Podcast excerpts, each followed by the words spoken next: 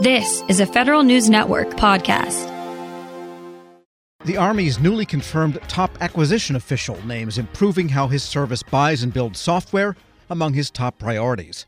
That'll mean both procedural changes to the Army's traditional acquisition processes and new ways of funding software development. But Douglas Bush, the new Assistant Secretary of the Army for Acquisition, Logistics, and Technology, says those changes will have to happen as part of a conversation with Congress. Federal News Network's Jared Serbu has the details. Over the past few years of National Defense Authorization Acts, Congress has been pushing DoD to streamline its software development and purchasing processes, including by adopting the recommendations the Defense Innovation Board made in its 2019 Software Acquisition and Practices Study. And DoD, for its part, created a new software acquisition pathway within its new Agile Acquisition Framework. Bush says the Army currently has six programs using that pathway. It seeks to get away from the waterfall approach to a more integrated, iterative modern approach to software, trying to take advantage of the way industry is doing software.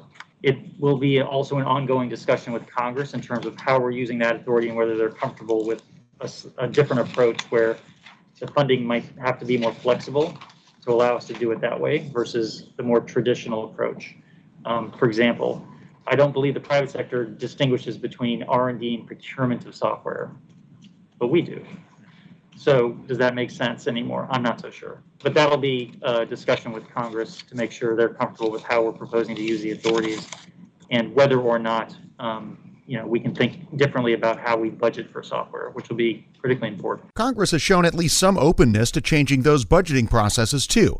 At the urging of the department and the Innovation Board, appropriators created a pilot program that lets software development programs use a single color of money rather than having to segment them along the budget lines of traditional weapon systems, R&D, procurement, operations and maintenance. So far, the Army has only requested permission to use that pilot authority for one of its programs, defensive cyber operations within Army Cyber Command. We certainly need to, uh, to the extent we can, further explore the BA8 flexible funding pilot to show what we can do and then maybe open the aperture with Congress for more, you know, more authority in that way.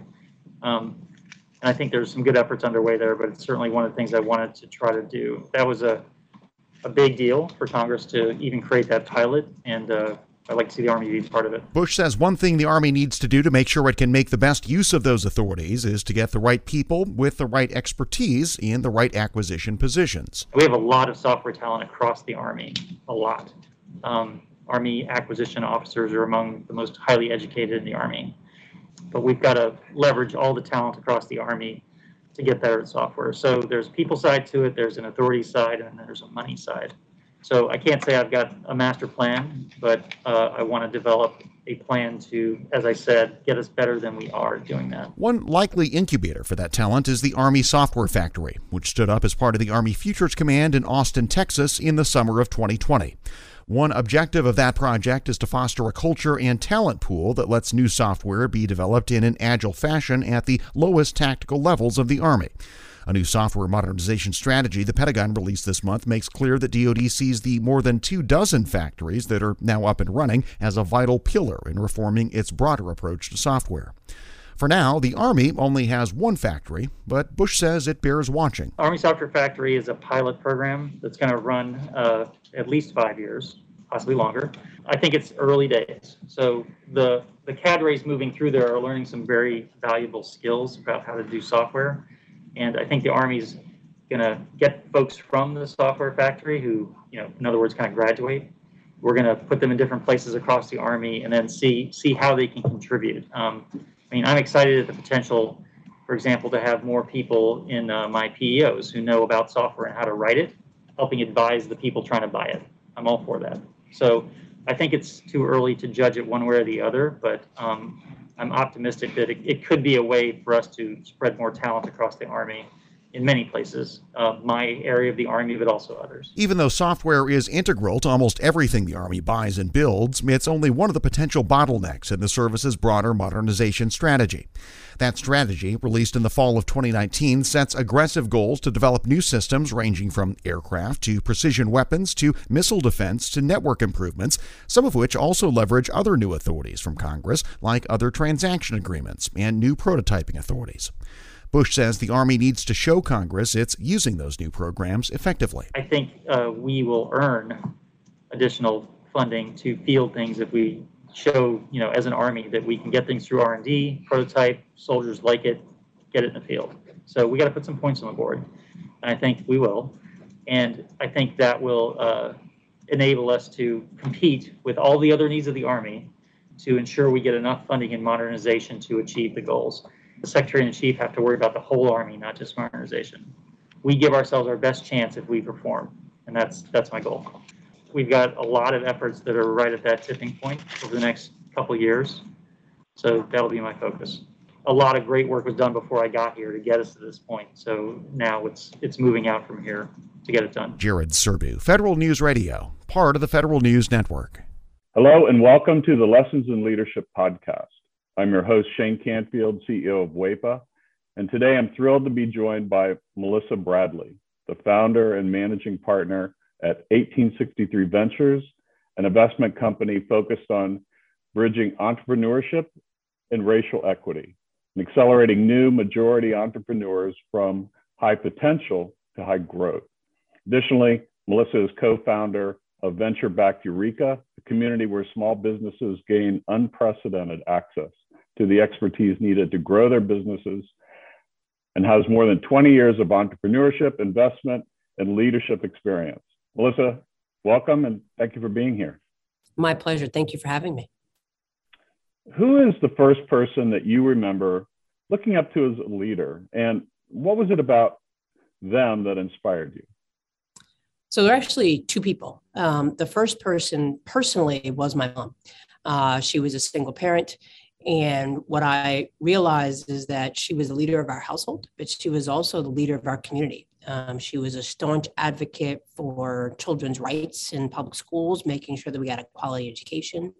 She was a staunch advocate around rights for renters. Um, we were not in a financial position that we actually ever owned a home, uh, but she made sure that people who lived in various types of housing we were in regular housing. The people who were in regular housing, public housing, she made sure that their rights were advocated for um, and really just always kind of looked out for, I'll, I'll, use air quotes, the little guy, while although we were the little guy. Uh, and then I would say she was a huge advocate of older folks. Um, as part of her job, she worked during the week uh, in a full-time job and then clean houses on the weekend, but also took care of elderly folks and a staunch advocate for elderly rights. Um, so that was probably the, the first leader. And then I would say the second leader that really came about professionally was a woman named Crystal, Crystal Gaskins, uh, who actually ran a, headhunting temporary firm that I ended up uh, spending about a year at. But quickly realized that was not my calling. But in a world where you are constantly managing the powers that be that want to hire all these people and move people around, and the folks who are sometimes in vulnerable positions and obviously seeking a job, she always manage to treat everyone with the with the ultimate respect. And part of the business was actually um, managing hotels and getting service workers to show up. And that's a tough job, right? To try to motivate people who barely are getting paid enough under not great conditions. Um, and so she taught me three things. She taught me how to be a motivator and that recognizing leadership is not mandating, but motivating. She taught me that leadership is not just reporting up, but also reflecting and supporting those who may be underneath you from a hierarchical structure. And she also taught me that leadership was not about money, uh, but it was about producing positive outcomes for whoever your customers were. And if you did that, then obviously the money would come. How would you describe your leadership style and how has that developed over the years? Mm. I would describe it hashtag work in progress. Um, it, it, has evolved over the years, I think, two ways. One, uh, the more people I've been exposed to in leadership positions have certainly helped me pivot and make adjustments. And then, certainly, as my leadership roles have elevated and probably as the more people i've been responsible for has elevated. Uh, you know certainly being managing partner and founder of 1863 ventures we manage a lot of people. We have actually tripled our staff this year and so we went from three people to oh, actually 12 people plus and growing. Uh, and we went from a couple hundred members to almost 10,000 members. And that's a big deal. Um, I, so my leadership style has evolved in terms of more people that I have reporting to me. I think it's, I, I focus on autonomy. I focus, I'm, I'm, very clear that my role is to help other people be successful. Uh, I do set very clear deadlines. I am try to do a good job of kind of projecting what is the overall mission and vision, what are the KPIs and OKRs that we need to hit. And then I feel like I need to get out the way. I need not be a micromanager. I need to recognize, particularly since COVID, that people have kids, they have lives, they have ways that they know how they perform best. And so we now have people who work for me all over the world. And as long as we meet our deliverables, I don't need to know that you're sitting in a cubicle or sitting at your computer from nine to five. Um, and that's because I've been at those nine to five jobs where I literally had nothing to do, but I knew I was told I had to be in the office. Uh, and it just seemed like a complete waste of time. And so I'm really laser focused on outcomes and productivity and advancing the vision and mission and not on what does it look like? Because i think successful work looks different for everyone. And then i would say more externally as we now have grown to lots of members and we have a social media presence and i talk to people i'm mindful that the, the probably the most important from an external uh, perspective about my leadership is that i am mindful that i am modeling not just for myself but particularly for other leaders and particularly black women and certainly gay Black women. Uh, you know, there are not a lot of us. Um, you know, you mentioned that I'm a co founder of Ureeka, so I'm fortunate enough to be in the first 30 or so Black women that have been supported through venture capital, which is a sad statistic, but for a different topic. And so I'm mindful that people are always watching me. And I would say that certainly as a Black woman, people are always watching you, not always for the better and cheering you on, but waiting for you to make a mistake and slip up. And so I'm mindful that when I step into a room or I show up somewhere, I'm not just representing Melissa Bradley and my immediate family, I'm representing all of my members and potentially sending a signal effect of what other people are going to expect as Black women. And the final thing I would say that definitely has evolved since now that I'm over 50 uh, is that I feel a much greater freedom to say what's on my mind. Um, than I did before, and I and I do that. I probably said what was on my mind before, but in a way that was reflective of my frustration and anger with the system. And now I say it with the expect with a level of calmness and the expectation that it's important that we are honest around what do black communities experience and to phrase it in a way not based on anger but really using data and so i would say i've consistently been a staunch advocate for black and brown communities but has evolved from being very reactive and saying well don't do this and don't do that to saying let me explain to you why I think it's important that we take this up and really letting the facts drive the discussion.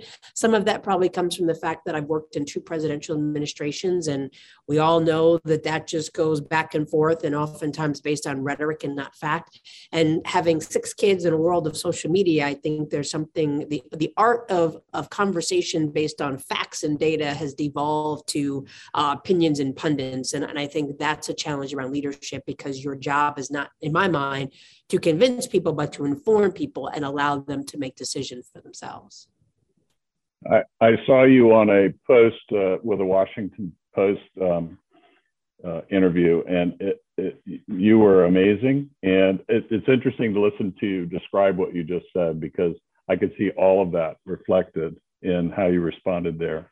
And um, make one other quick uh, comment about as a company grows, WEPA is growing as well. And you are so spot on. We have, as, as leaders, we have to let go and trust those people that work for us and empower them to do their job and then let them roll. And that's not always easy. Helping your employees learn new cloud skills helps your business become more agile, more resilient, and more secure.